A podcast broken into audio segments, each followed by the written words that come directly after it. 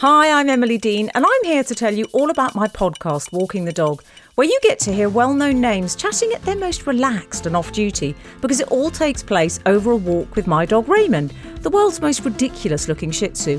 Raymond and I have had so many brilliant walks with guests like Ricky Gervais and Jack Whitehall, and let's not forget Ed Miliband, who I've just about forgiven for comparing Raymond to a toupee.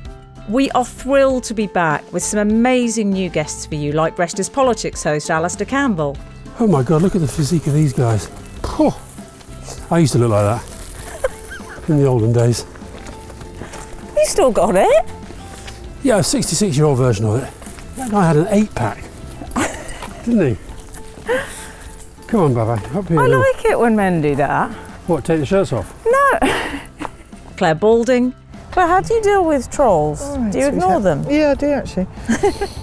yeah, I find that's pretty effective. An actual astronaut, Tim Peake. Do you miss space, Tim?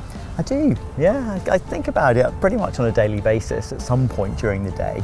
It must be weird though, because I mean, you're looking up and thinking very differently from us. Uh, When you look up there and you kind of see the blue sky, um, you think it's not blue. No, no, no, no, come on. You, you, I know what's 16 kilometres up there. It's, it's a very, very different place. Yeah, and so I guess you do have that kind of secret look up at the sky and think, yeah, no, I know what's up there beyond that blue sky.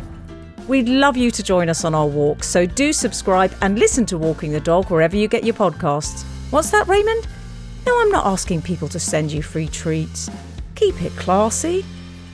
Walking the Dog, a Goalhanger podcast brought to you by Petplan.